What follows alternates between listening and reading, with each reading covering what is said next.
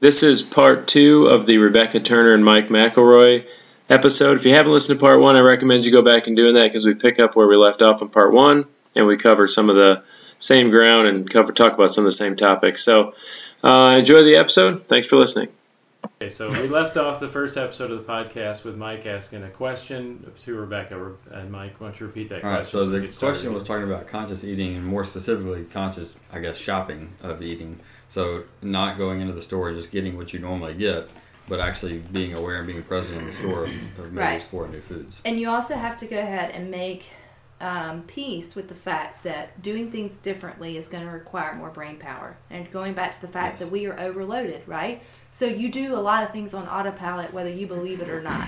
Um, you go into a you go into a restaurant, you sit down, and you just order something. You go through the grocery store, your kid's gnawing at your leg or whatever. Well, maybe your dog, but your kid is like hanging off your Maybe your leg. kid. You can feed your kid. no, you need to feed your kid. Um, He's a and so too. the easiest thing to do for your brain and your anxiety is just to go through the grocery store and pick up what's normal, what's natural, right? But just because it's normal and natural doesn't necessarily mean that that's just how you wired and how you are. It just means you're going to have to make the conscious effort to sit down, make out a new list, go ahead, accept the fact that it's going to take you twice as long in the grocery store the first time or two that you um, explore the new routes, and that that's all part of it. And the brain, and also go ahead and accept that your brain and your body are just going to fight every moment of that because it wants you to do this all through your life, do this to what's easy and what's comfortable. And when your brain gets into a routine like autopilot, most of us can get in our car and drive to our job and not remember how we got there. Mm-hmm. Like you get in Yeah. your car, you start thinking about the day's to do list.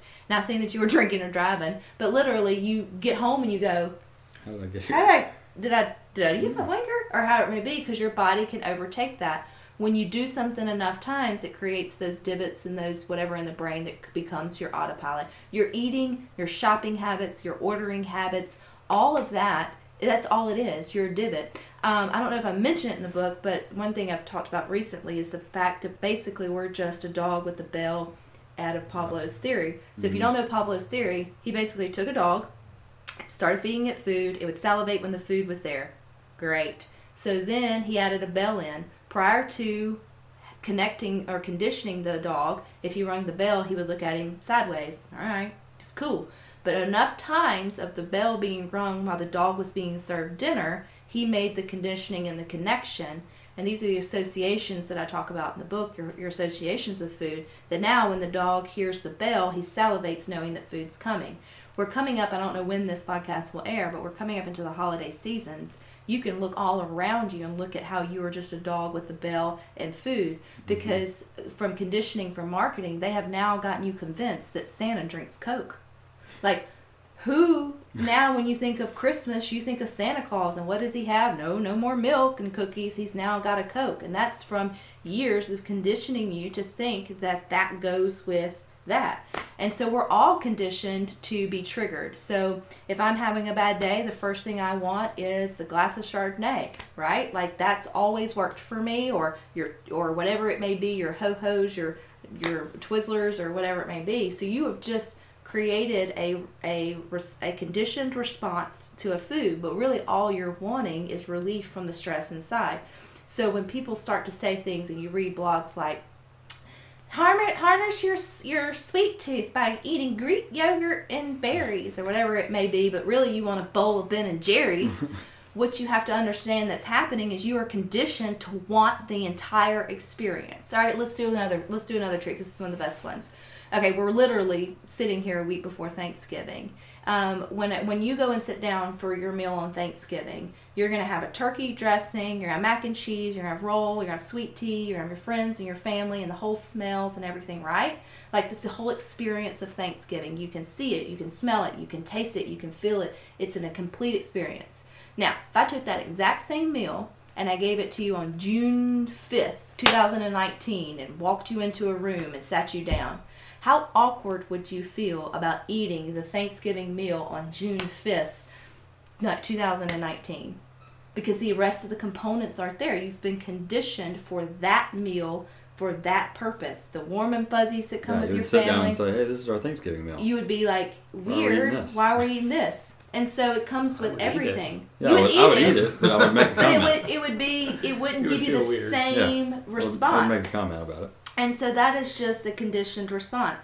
But what's the cool part is if you can be conditioned in one way, you can be conditioned in the other. And I get so angry when I hear people say, That's just how I'm wired. That's just who I am. No, that's who you're conditioned to be. You can uncondition yourself. You just have to be committed to creating these scenarios time and time again to recondition yourself um, to go for the walk instead of the donut, to reach for the hot tea instead of the Chardonnay, to order something different at your favorite restaurant, even though you walk in and you smell it and you feel it and you see the person beside you eating it and enjoying it. Um, and then it becomes your new autopilot normal. That goes back to the the consciousness and awareness, and the power of habit talks about that Yes. all the time. Of of and like you said, slowing down and recognizing instead of just saying that's how I am, recognizing what what happens right before you choose to eat that dessert or right before you choose to do this or that. What's the trigger that makes you do that? And then once you can recognize the trigger,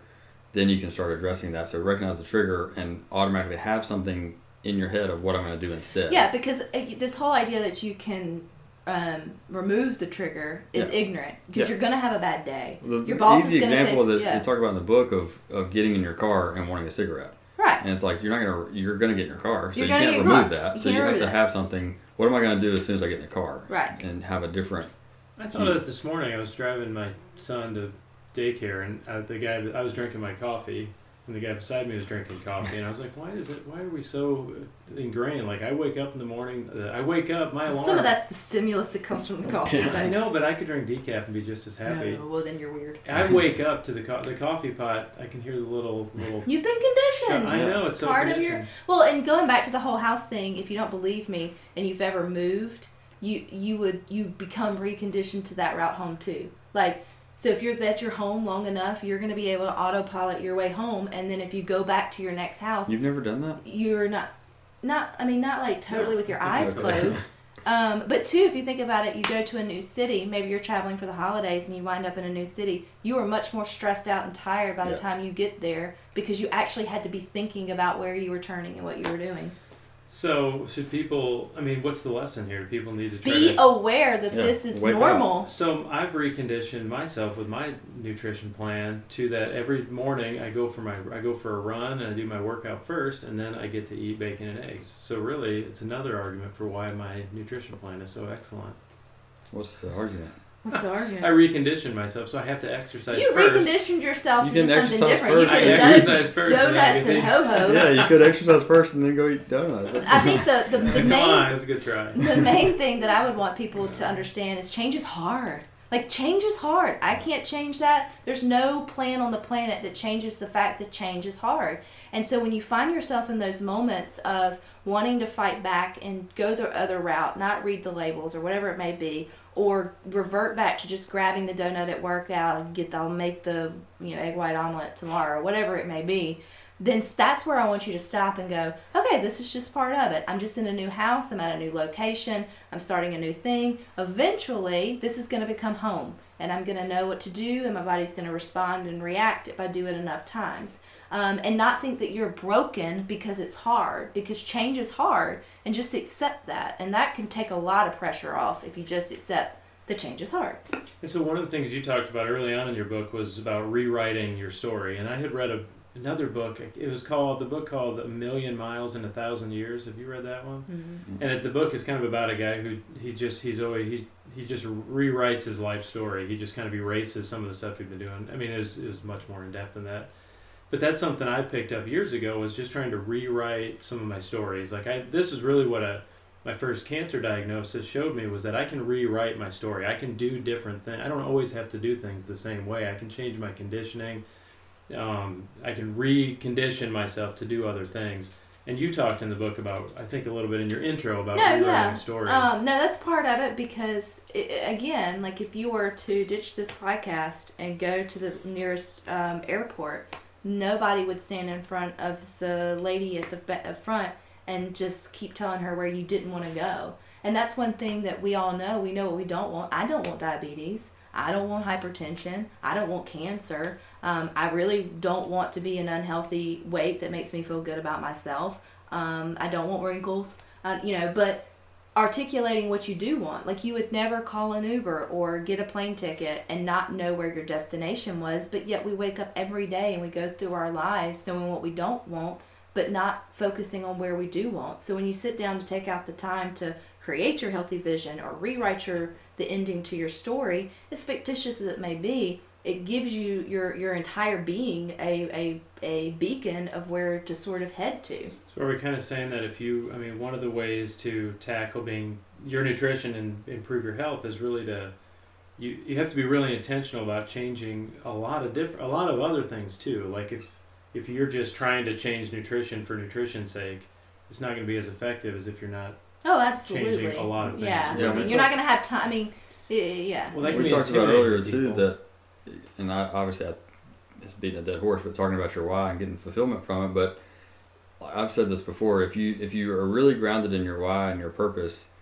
big decisions come really easy. Absolutely. And so if you if you percent agree with know what why you're doing these things and why you're trying to make these changes, because what I've found is that you know obviously health and wellness is a massive part of my life, but there's a lot of clients that I have that it's not, and I'm not going to convince them that it should be. And so what we have to do is figure out where they get fulfillment and how can health and wellness Mhm. contribute to that. And that's the only way they're going to be successful. If they do it just for the sake of it, it's not going to work. You know, I mean, and there's absolutely nothing wrong with wanting abs or a thigh gap, whatever the hell you want one of those. But there's nothing wrong with wanting to run marathons as fast as possible. There's nothing wrong with, you know, wanting to see how strong you can be at 35 and chasing state records or whatever it may be. But the part comes is it destroying your life because you mm-hmm. are obsessing over it? Mm-hmm. Is it you do you get an unbalanced of your worth and value come from that? And if that was removed from you from your everyday life, would you be okay? Like would you legitimately be okay if you could never go for another run? Like and if you can't grapple with that, there's other issues at hand because those those things can be taken away in any moment. And I feel like we're losing so much of our present moment, of our kids' lives, of our relationships with this obsession with fitness that goes beyond wellness. Mm-hmm. And I agree with that. I don't think you both looked at me like when you said that. Like I'm, I don't think I have a, I'm not, I don't have an Why are you getting so defensive? because you gave me look, You gave me look like you're the one that wanted to poke the bear. You Right. poked the bear. But no, and I mean because the, but it is it's a but it's a conversation that needs to be um, also had. And I'm not knocking anyone's extraordinary goals. I think if it fits your life and you're willing to sacrifice all that it takes to do that, when you look at Olympic athletes, when you look at Rich Froning and all those, the amount of sacrifice that they have done, not only in just nutrition, but family, friendships, parties, uh, to get to where they are, they they deserve every moment of greatness that they have because it didn't come Yeah. with having it all. Yeah. And that's the problem with all of us in the middle Yeah. is we we want to taste what they have, but we also somehow realize we're never going to. So now here I am, I'm sitting in the Mexican restaurant having this internal battle with myself versus should I get the margarita because it's 500, you know, that's 500 calories. I would hate to not be able to weigh right tomorrow. Um, versus, hey, how about getting the smaller one, having you know having like a balanced enjoyment here, and then going on with my life. Versus, do I want the you know the little bit extra in the gym tomorrow? And now I have this war going on in my head that absolutely means nothing because I'm. It doesn't matter if I put an extra kilo on the bar tomorrow, and it doesn't matter if I skip the chips, but it's become an issue because now it's an issue. The thing that's a thing is not the thing, and that's the thing I want you to know. All the things. that. All the things. Write Yeah. that one down. The thing that you think the, is the not- I thing agree. usually the thing that's the thing is not the thing. Yeah. So there. And Froning talks, and uh, probably a lot of people talk about it. Obviously, Froning is who I'm familiar with, but he talks about that. I think he talks about it in his book. If not, he's talked about it a bunch of other places of why he doesn't do individual anymore. Is because he was having to sacrifice, and when they now that they have kids, he doesn't want to do that. Take It's those not worth it. His And I did the values same thing. changed. Yeah. And that's fine. Your values can change. Yeah, for most people that are listening to this, that's I most people I think probably have a they're not at risk of going over into that extreme. No, I dis- I totally disagree. Yeah, because I there are plenty of people. Fitness. There are people No, that are going I I disagree. There are people who are leaving their kids at daycare to the last freaking minute so they can get one more mile or train one more time. There are people who are giving up Saturdays and weekends to run extraneous miles that aren't necessary for wellness, but they're forfeiting these years with their kids. You have to know your balance. There's also people who are sweating and worrying whether they can get in one more CrossFit workout because they got a mm-hmm. local competition they're trying to win in team scale. I would think that it would be a bigger issue of people staying at work an extra hour. Like maybe I don't know if I don't know if we're tackling the wrong. I think it's both. I think it's both. I I think think, both. you're not open to seeing what's really happening for a lot of people out there just because they don't perform at a level that they should at the time that they and get it may be to your it. ecosystem, but in the doesn't cross mean it- in the CrossFit spectrum for sure, There is there's an people that unbalanced don't recognize relationship. that their goals is completely unrealistic and unnecessary. Not even unrealistic, but think- unnecessary. See, I don't experience that as much with. I mean, most most of the time, I have a harder time getting the people to actually complete the things they hmm. want to accomplish a goal. Well, and CrossFit has this cult type feeling, and Absolutely. it creates that. Do you just call that- CrossFit a cult? Absolutely. Yeah. And when you're willing to Ray sacrifice Glassman's called it a cult. cult. when you're willing to Yes. sacrifice a promotion at work so you can get in more hours at the gym just to try to get into regionals or when you're forfeiting having kids with your husband at a decent age just because you're trying to somehow get up the whatever you need to sit down and have like a legit come to Yeah. jesus with yourself I could see that with people that I've known who train for like an Ironman triathlon. That Yeah. becomes Yeah. overwhelming in your life where you are sacrificing a lot of time, but it's a short term thing. Well, I mean, even most when I was But in my in my world of the, the the group that I have for runners, in fact, we, it's a more it's a much more family friendly environment. well, environment. I think that probably and speaks we to you bring and your our leadership in the group of Yeah. who you are. and showing Yeah, your maybe balance. so, but I don't know if that's I don't know if if I I'm I know a I lot of people in the I know runners. I They're know runners that in, the- in the what is y'all's group or the group that used to have on Facebook? I don't remember what it's called anymore. The one that I got arguments with people on. Oh, the insane yeah, need for speed. I know runners in that group who that I would have this conversation with. yeah and you have to know yourself But even like there, here's here's where I disagree a little bit. Well, we're probably saying the same thing for runners specifically. It's because most people do. I run probably as much or more than just about anybody in the whole tri. but let's talk about what area. did you but hold on And I'm only running like seven, eight hours a week. But what did you sacrifice to have that lifestyle? You created a job out of Yeah. running. True, but Beyond- I did that before. But I did that before. I'm saying, but when I was doing a tri, when I was your training values- for But Ironman, it was your taking a lot of time away you- from it. Your values. You were, lined up your life with your values. I'm saying there's just not that like there's probably people who are working a lot more than the five or four or five hours they're running every week. Like I, they can't. I don't think they're being Yeah, obsessive are. about it and doing too much. Like they're probably at work for a couple hours too long. Like they're probably there's bringing home stress Yeah, I think there's there's both. I, I just think there's probably other areas of their life that are maybe more important to focus on reducing than an extra mile. I would. I would agree that there's No, other I areas agree with too. that. I made a But- post about Hey, look at we all agree. That's But I think being disassociated with the, the fact that people are unbalanced with the things that matter, um, you know, because that's where, for me, for my running, um, I left running because I valued marathon training. I felt like if I couldn't run marathons, I didn't need to be a runner. And I did not have the support system or the ability to leave a newborn at home for four hours on a Saturday morning so I could get in my long run. Will I ever come back to running? It's a sure possibility, but my kid will be in a different sort of spot. At that time, she was tiny. So then I found something else that sort of subsided that. And I've always had to wrestle with the balance of spending more time in the gym versus not even even now now i have a home gym and i work very flexible hours i still have to rein myself in rebecca there is no reason you need to be putting two hours in your garage gym when that other hour could be put lessening the stress of, of the rest of your life by actually like doing laundry and things like that or actually trying to grow the career that does pay your freaking mortgage. So i think it's a little it's a little the, the people have to work with their own balance and, and sort of doing things out. And so they have to know what their values and everything are there because it can get out of control for anybody. I agree with that, and I think you know some of the things that you know I like you said I've now made a career out of basically Running. running. I mean that's ostensibly what it is, Which you is have different. aligned your life to allow yourself the ability to run when you choose or how long That's you want. That's really a nice feature, by the way, to be able to just go run whenever. Not you want. everybody can do that. Well, I'm glad to be here because it's pretty exciting for me that I can go. I can run. but if at they six do in the morning. value it, I mean, Mike's, Everybody Mike's can. done it his way. Yeah, and I Yeah. think too, like I bring this up with my clients when I when I was training for regionals and stuff back in the good old days.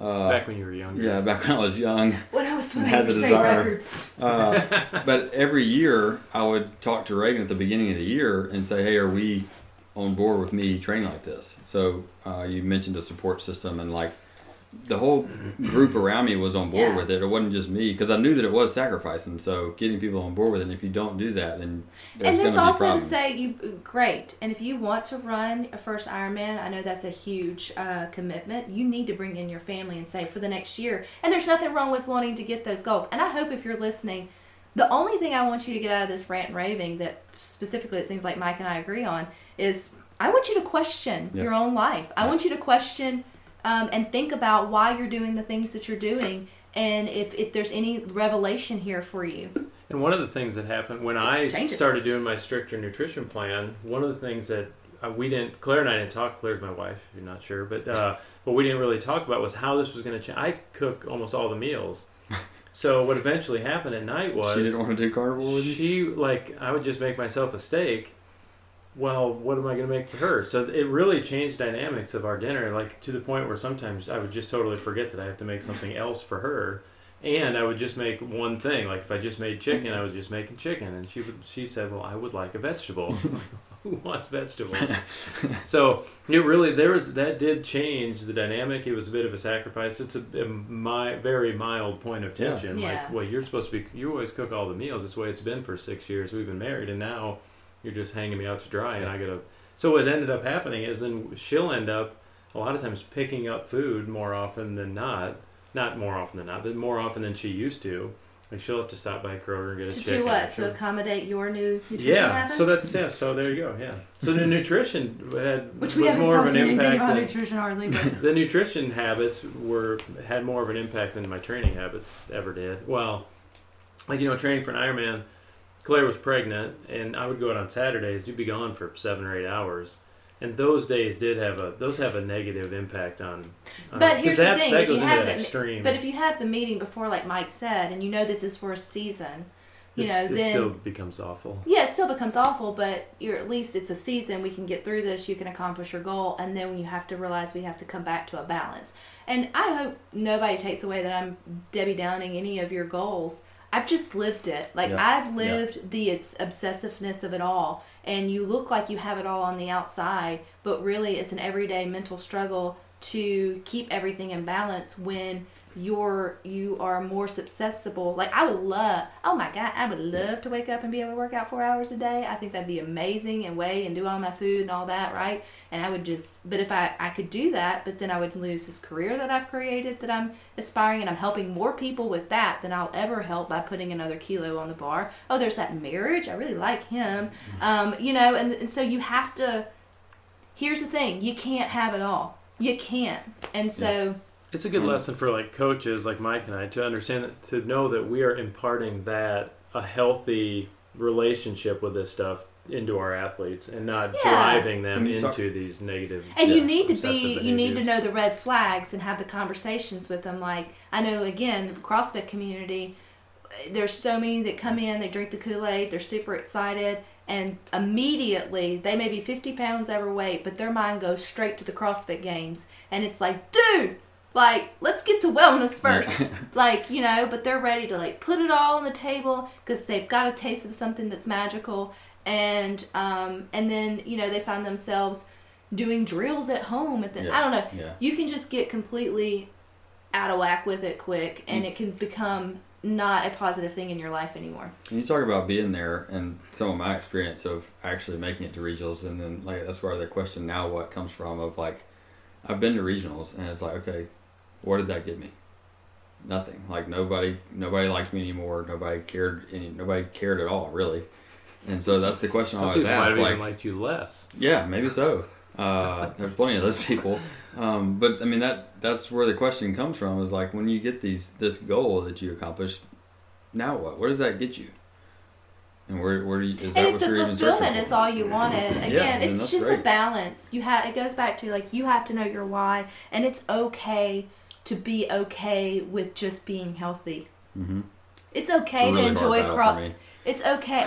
Absolutely it is. I mean that's why i haven't picked back up running because there's still this standard in my head that if i'm not marathon running then why in the hell would i want to run Yeah. right? Same standard. Why am i not crossfitting? Because i can't be good at everything. I don't have the time to put in it. That's a personality issue. I'm Yeah. very aware of that and i need you to be aware of it too and uh, lighten the load on yourself just a little bit that it's okay just to do fitness because it does provide you fulfillment because it is a health healthy thing. You don't have to make it uh, this some life's purpose like uh, we have pretty I'm much this is coming from three very competitive people. Uh, yeah i mean for sure like I'm i not competitive. I've wrestled with that. I mean, ever since you know, I mean, I, I, I was born a competitor. So, so for me, it's just finding what does that definition look like at 35 with a six year old and a marriage and another car- and a career that I enjoy that provides more fulfillment, financial security for the house than me weightlifting. So I don't Um, know where you are on time or where we Yeah, are on, on notes, but I've got Instagram questions and we've got the original question that brought this whole thing even together. The good news is I don't live. I mean, Oh yeah. we haven't talked let's- anything about nutrition. I am so sorry, but, But it's been really good it's- stuff. you wanted Yeah, to, you wanted the perfect. passionate me, and that's the part. Well, that's what we got. I'm gonna start talking about keto keto diet here, and we'll really get Rebecca fired up. So no, So the original, and like I said, I've got That's good to Instagram questions too. Um, I don't know where we want to where we want to go, but the original question that there's people uh, actually watching. Um, are there? Hey, people uh, watching. Negative zero. Oh, I was gonna, I don't have any real followers. Well, zero zero likes and zero. Yeah, zero. what's in the black box? That says time? Oh, I was like, we have a hundred. that's on. It, this is on YouTube, and I don't That's have any followers. It's just another way of recording it. no, that's fine.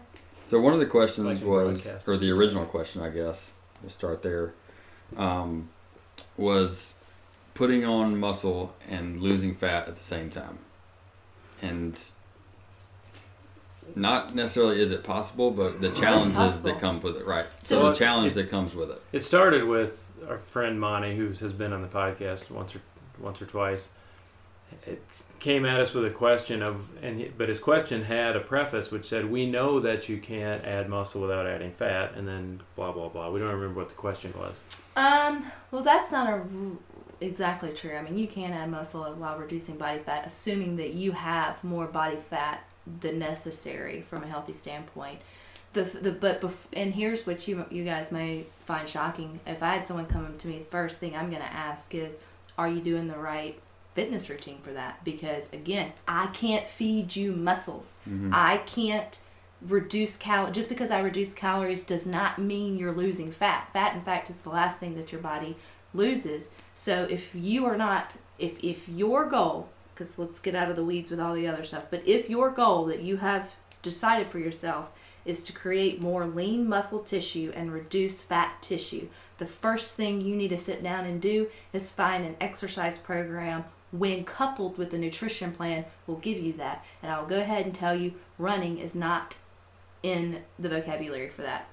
It's a it's a hindrance well, to it. Yeah, we I think we Now, you runners that. can have great legs because it's the pounding and the resistance. You may have great abs from holding up your upper body and swinging your arms for long distances. You may look a little toned, you may look a little whatever, but that doesn't mean that you it equates to muscle tissue or sh- or or strength in that respect. You're not building muscle by run. You're not Right. building muscle mass or Unless you're running heels, which again is a form of like That's like strength training. strength training. Um, so again, that would go to to more of Mike's wheelhouse in terms of the only way to build muscle tissue is to tear it down, and then once we tear it down in the most proper way with a safe uh, program, I can come in and help you add the raw material. And this is where it takes twofold. So if that's what you're doing, you're looking at a delicate balance here of, of if you're wanting the balance of more muscle tissue and fat loss.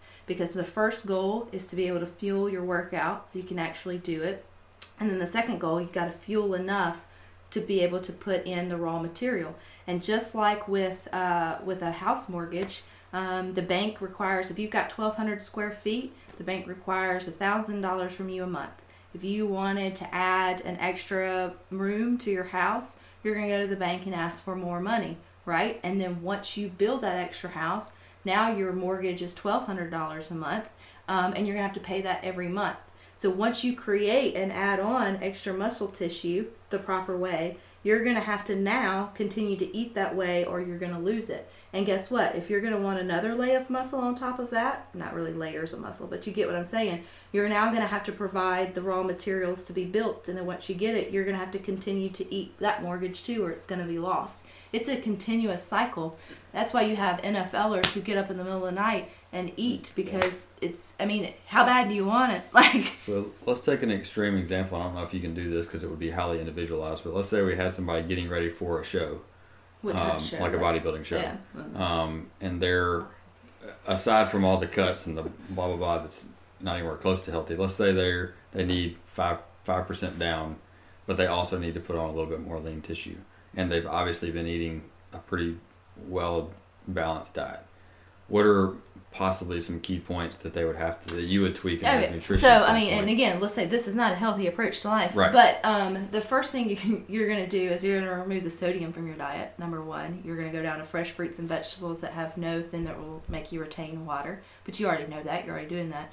Um, no matter what you do in terms of wherever you are as an athlete, you have to get in enough protein. Protein should then become your number one macronutrient that you're worried about because without amino acids, you cannot repair, you cannot restore, and you cannot rebuild muscle tissue. So where you in the carnivore diet kind of has a has a bright light in this respect is you go overboard with it. So the body is by none getting enough protein to to to uh, to repair and stimulate muscle synthesis. It's using the rest of it for glucose, which you could have had a baked potato for. Um, however, whatever I like steak better. whatever. But um, it's not a better diet. But you're you're you're knocking off the protein. You're getting enough in terms of that respect because if that drops, then muscle t- muscle building cannot repair, and a replen a a muscle that has not been replenished cannot repair. So the first step is you have to replenish the muscle before the muscle will ever think about being repaired, before the muscle will ever think about being rebuilt. So you can't put the cart before the horse. So you have to make sure you're getting enough protein to cover step one, and then getting enough protein left over to cover steps two and sort of steps three. And then once you get to step three and it's a nice remodeled, you're gonna have to make sure you're getting in enough protein consistently to keep the sun bitch, or it's gonna start going back down.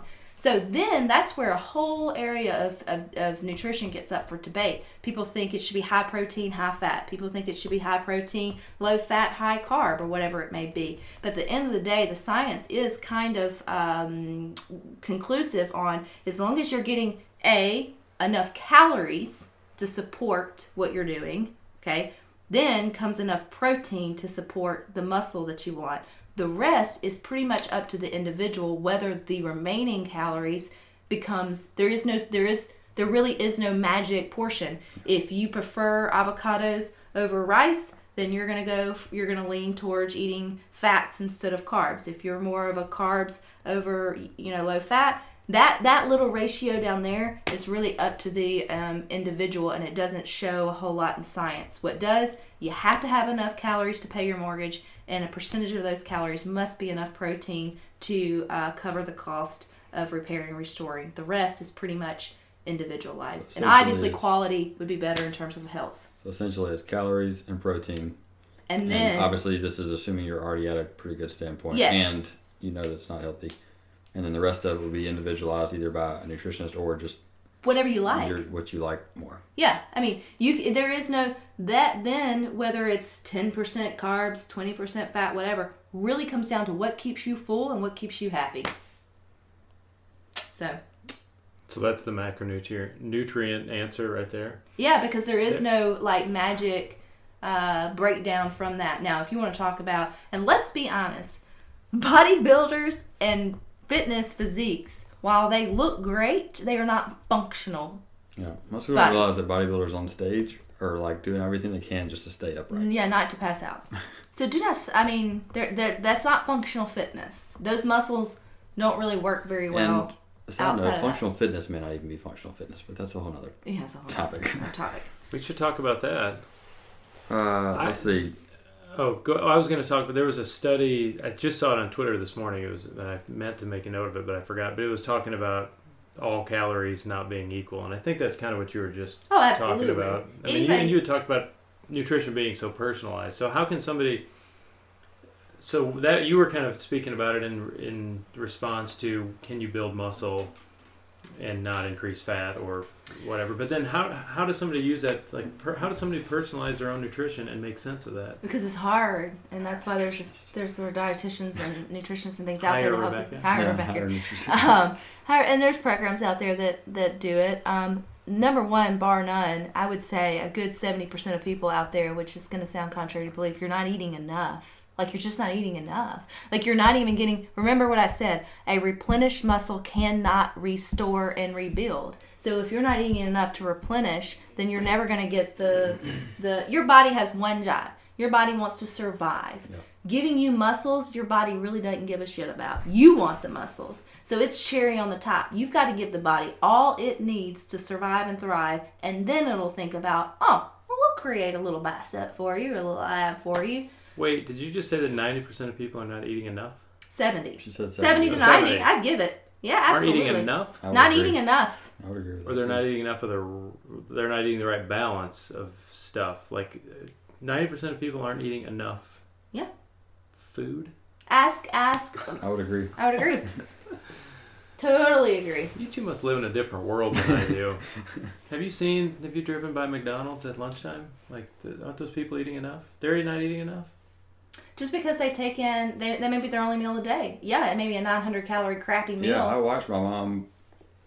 Guessing throwing her in the bus. She had Have you ever actually Mountain done a nutrient intake from all of your and done a diet analysis? No.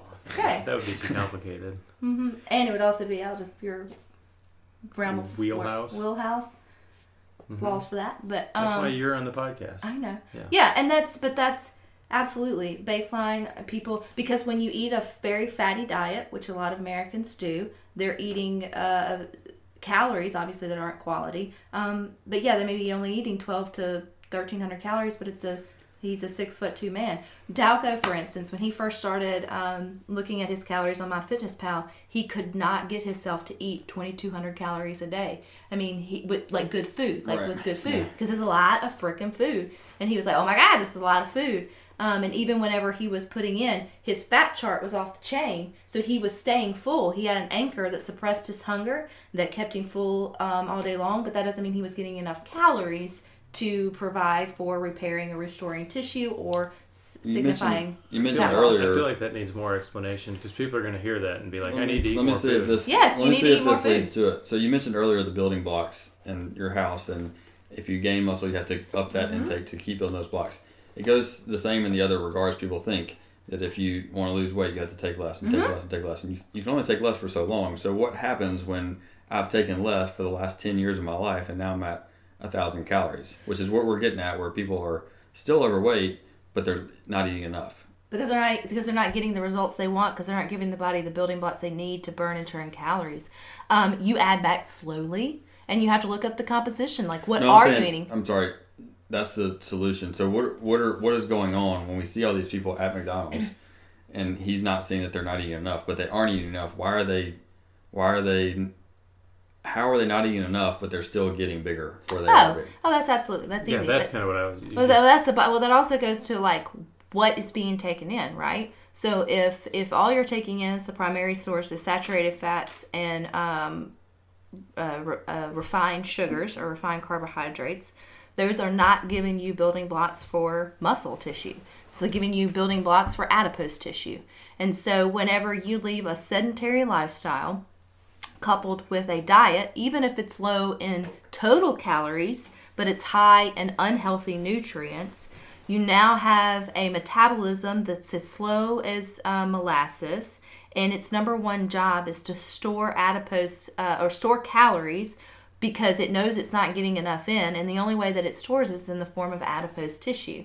So, fat. You become fat. And it's exactly why you have one in five Mississippians who are food insecure, but yet they're overweight and you don't understand how can you be poor and hungry but be obese. It's the feast and famine method. Um, and so I would argue that a lot of these people you see at McDonald's particularly women, that's my area of expertise, while they're going through McDonald's, they're going to starve themselves either for dinner or starve themselves on some 90 day, 60 day, whatever week plan or go through and get a shake tomorrow to make up for this bad thing. There's no consistency. So now you are literally starving yourself even though you're eating like shit. Well, it goes back to biology that your body's your body has to survive. And so that's why it's here. So if you're not eating enough, it's going to figure out a way To to override hold the on brain. to something so that it can survive. And so, like I said, my mom, I see, I'm, you've seen way more of these people, but No, yeah. like I I mean- couldn't get, I couldn't. She would ask me about food and stuff, and she couldn't get any lower. She's like, "Well, I gotta lose more weight, or I gotta lose some weight." Well, you can't take your calories down because then you would not be eating. So I was like, I would give her like half of the recommended protein, and she'd be like, "I can't eat that much." It's like, well, gotta start somewhere. Like, start somewhere. gotta So the magic of that, and this is like why I talk about dumb diet decisions. This is why women have wound up in the realm that they are, or men too. But I, again, women are my area of expertise. If you think of your muscle as a kitchen sponge, right, like one that absorbs water, big sort of fibery sponge, that's very much what your muscle kind of looks and feels like when you're in motion, when you're running, when you're walking, when you're doing the errands, mopping the floor, whatever it may be, and your heart rate gets above a certain level, you become aerobic and you are burning calories in an aerobic state. The moment you stop aerobic activity, your calorie burning drops significantly down to a baseline. Now, when you're sitting in your car, you're waiting in carpool line, you're watching TV, you're listening to this podcast, you're sleeping, whatever it may be. The only other thing other than breathing and peeing that's burning really significant calories for you is your lean tissue.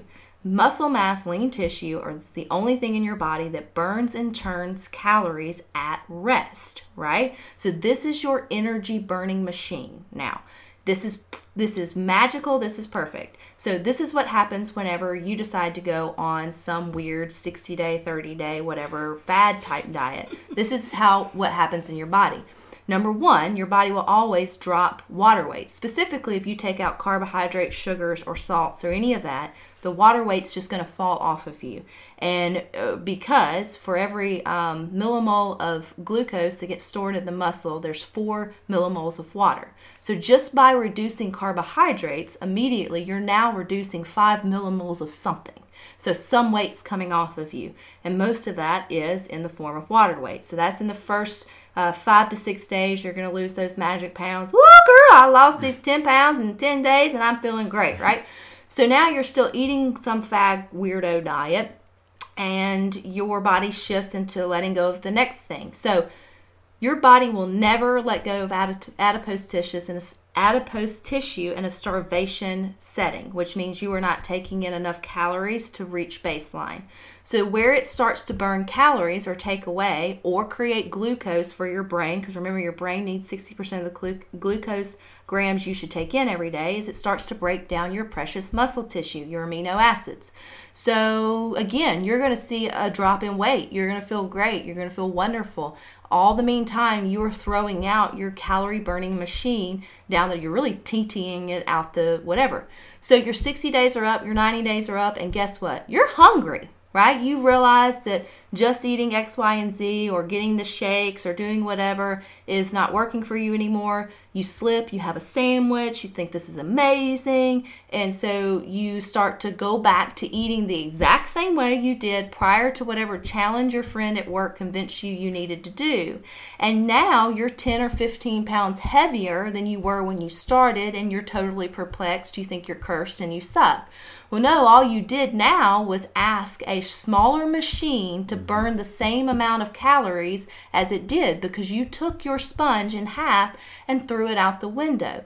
So instead of getting a nutrition and fitness regime that would actually restore, repair, and rebuild back that machine for you, you go in panic crisis mode and then you hop on the next freaking fad that comes into town because eh, you know Charlie over here is seeing great results and you keep reducing your only thing that has the potential to burn calories for you and that is muscle tissue. So now you're a fat slob that's got nothing but adipose tissue and you can't burn calories.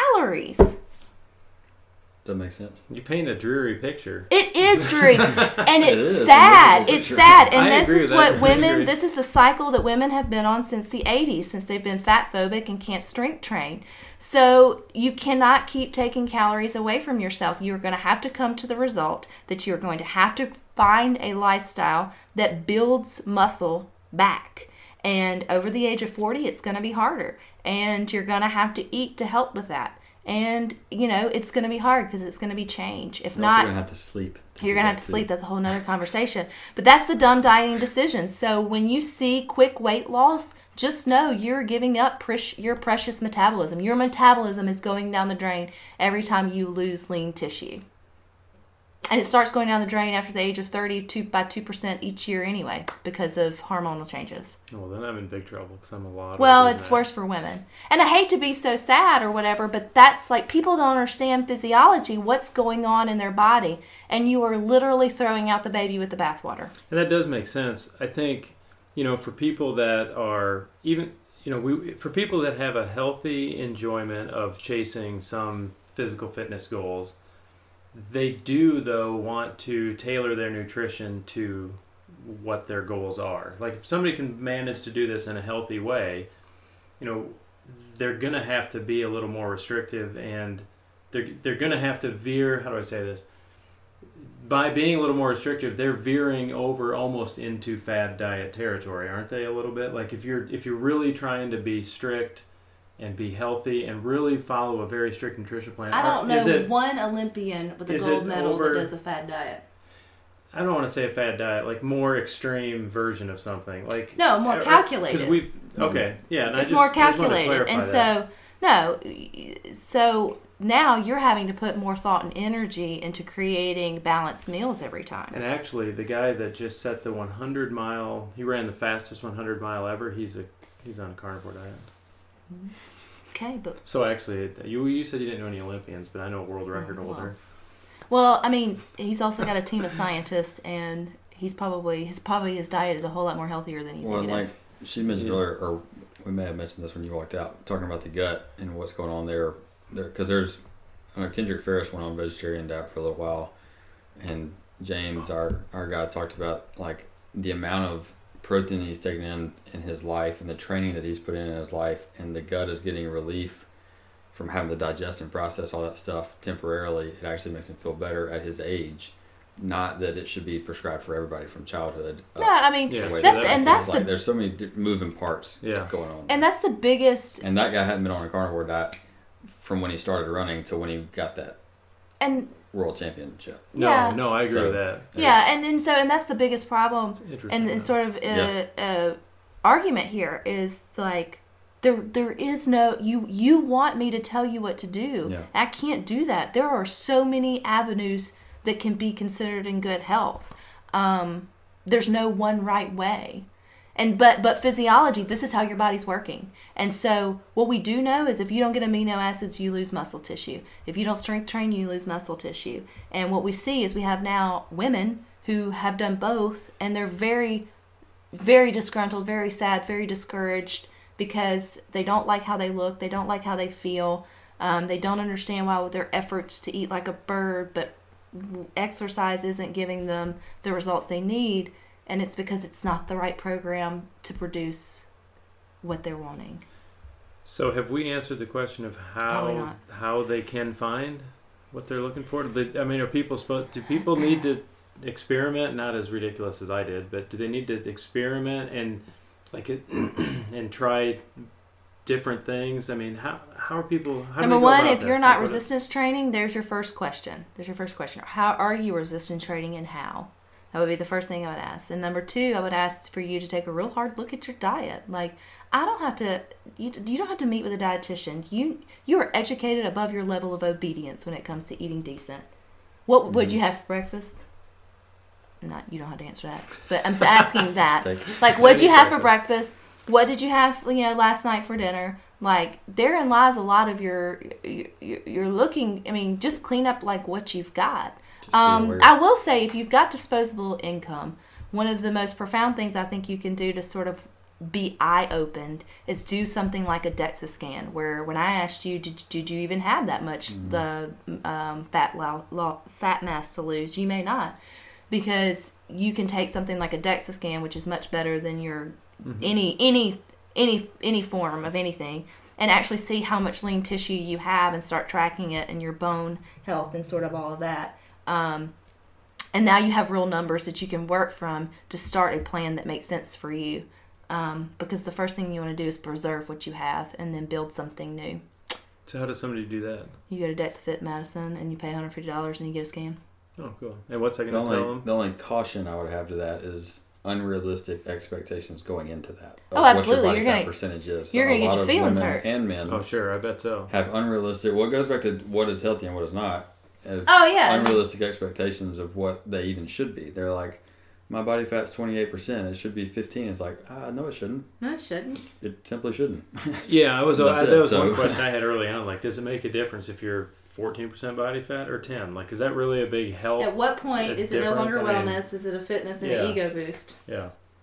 so It's a good or question. if your sport pays your mortgage yeah That's a that's a loaded question because you got to be careful of that one. No, no, no. Your Yeah, sport it's does not pay your mortgage. Yeah. Your ability to help others achieve their goals pays your mortgage. If you run your marathon, No if matter- your PR if your PR marathon was thirty minutes slower, it would not change anything. they would in your- nobody's ripping up a thirty thousand dollar check for you. Nobody's giving you a thirty dollar check. It It- might change a little. no. It might have changed historically. It might have changed because I might have taken a different approach because I wouldn't have That's thought that I changing was. your career. It's changing your That's I know. My, my point is, I might have taken a different. It might. Have, I mean, if we're going to keep going, what ifs all the way back? I'm I a prime example. My it never business is better than it ever has been with me not being compe- competitive. Well, that's because you're focused more on it. But that's the point is I don't have yeah, to but we're all saying, what if? Like, does is it going to make a difference? Well, maybe not now, but it might have before. You've never won any won any income at a race. That's that's what we're talking about. No, but there is a. We've talked about this on podcasts before. Like, there's a fallacy that if you're good at something, you you can teach it or coach it. Yeah. And I will like I've used that to my advantage. yeah, I agree that. Yeah, I have to. And I'm not even that good of a runner. Like I'm Yeah. fine, but I'm not that great. But people still look and say, "Well, he's good at it. He must know what he's talking about." So that's how I ev- even got started down this path. Most people are like, "Well, he's a good runner, so I'll listen to him." And then I'm like, "Yeah, listen to me. I know what I'm talking about." Now I actually know what I'm talking about, which helps. Yeah. But yeah, so it does. I mean, it depends how how vague you want to get with that question. How But specific. it goes down to like what you want. But at the end of the day, you know, my uh, people who come to mind, you know, Michael Phelps, uh, the gymnast, uh, Team USA, the Olympians who are looking to break world records where everything's on the line for them. They don't. we- They they they would laugh at this podcast because they don't have to decide between Oreos and a bowl of fruit. The the decision's made for them. Because Michael They're Phelps could eat everything. well, he could eat everything. He's also working out six or eight hours Yeah. a day. Um, but it's the same way where okay, so like take for for well, Michael and I, or even you. Do you do you sleep in in the morning, or do you get up and put on your pants and go to work for the majority of the time? Why? Because if there will be a qu- consequences to your livelihood and your family if you don't get up and show up at 8 a.m. Whether you take a donut in or you take a whole grain piece of toast in doesn't determine whether your boss is going to give you a check or not. depends where you work. Disagreed. You're not winning this If you one. work at the donut shop and you bring a donut in, your boss. So the end of like, this podcast, we have found out that you Jeremy might get fired is- because you brought a donut in from a different donut shop. yeah, That Um, Jeremy's what? completely out of whack and unbalanced in his life No. and has made I No! no more so. I'm just kind of a contrarian. I like to ask a lot of questions. no, Like, and you don't know if that should, makes a lot of but because but and again, I, to round this whole thing out, have the goals you want. Have whatever crazy goals. I've got plenty of them. Trust me. Just know your why and don't sacrifice. Don't get at the end of it and sac- sacrifice everything for a pant size or for a medal and you didn't you didn't see your children grow up or you didn't have children or and, and specifically to CrossFit community that I see couples who who love doing it together and you're chasing this dream of regionals listen to me. Having a child with that man that you love is so much better than any thigh gap or abs that you'll ever have. Having their first birthday seeing their first walk. Don't wait until it's too late to have all that because you're chasing this Instagram dream. But if that is your dream, then go for it all out and don't have any regrets. But just ask yourself some tough questions. it. Ask yourself some tough questions about your priorities and your goals. And that's a really good summary because I think that's with my training coaching program. I'm trying to pass that same thing along. just in a different Yeah. And so is Mike too. Absolutely, y'all are Yeah. great. Y'all are great, yeah, and this is why this is why this conversation is great. Nobody, I'm so happy. That's why when nobody said you need more discipline, I'm like, mm, Yeah. well, but why? Why do you need more discipline? Yeah, I usually don't go that route. Right, I we I, Mike and I have talked about this in a lot of podcasts. I just I want people to enjoy. We talk about their why. Find just enjoy it. First thing we wrote on the board last time we did a podcast. My, um, Matt Fitzgerald said that he said make sure. How did he say that? Just make sure you're still enjoying it. Yes, Just enjoy it, and then if good things come of it. Yes, and if you do it. have promise, if you have a kid that has promise, those explore those.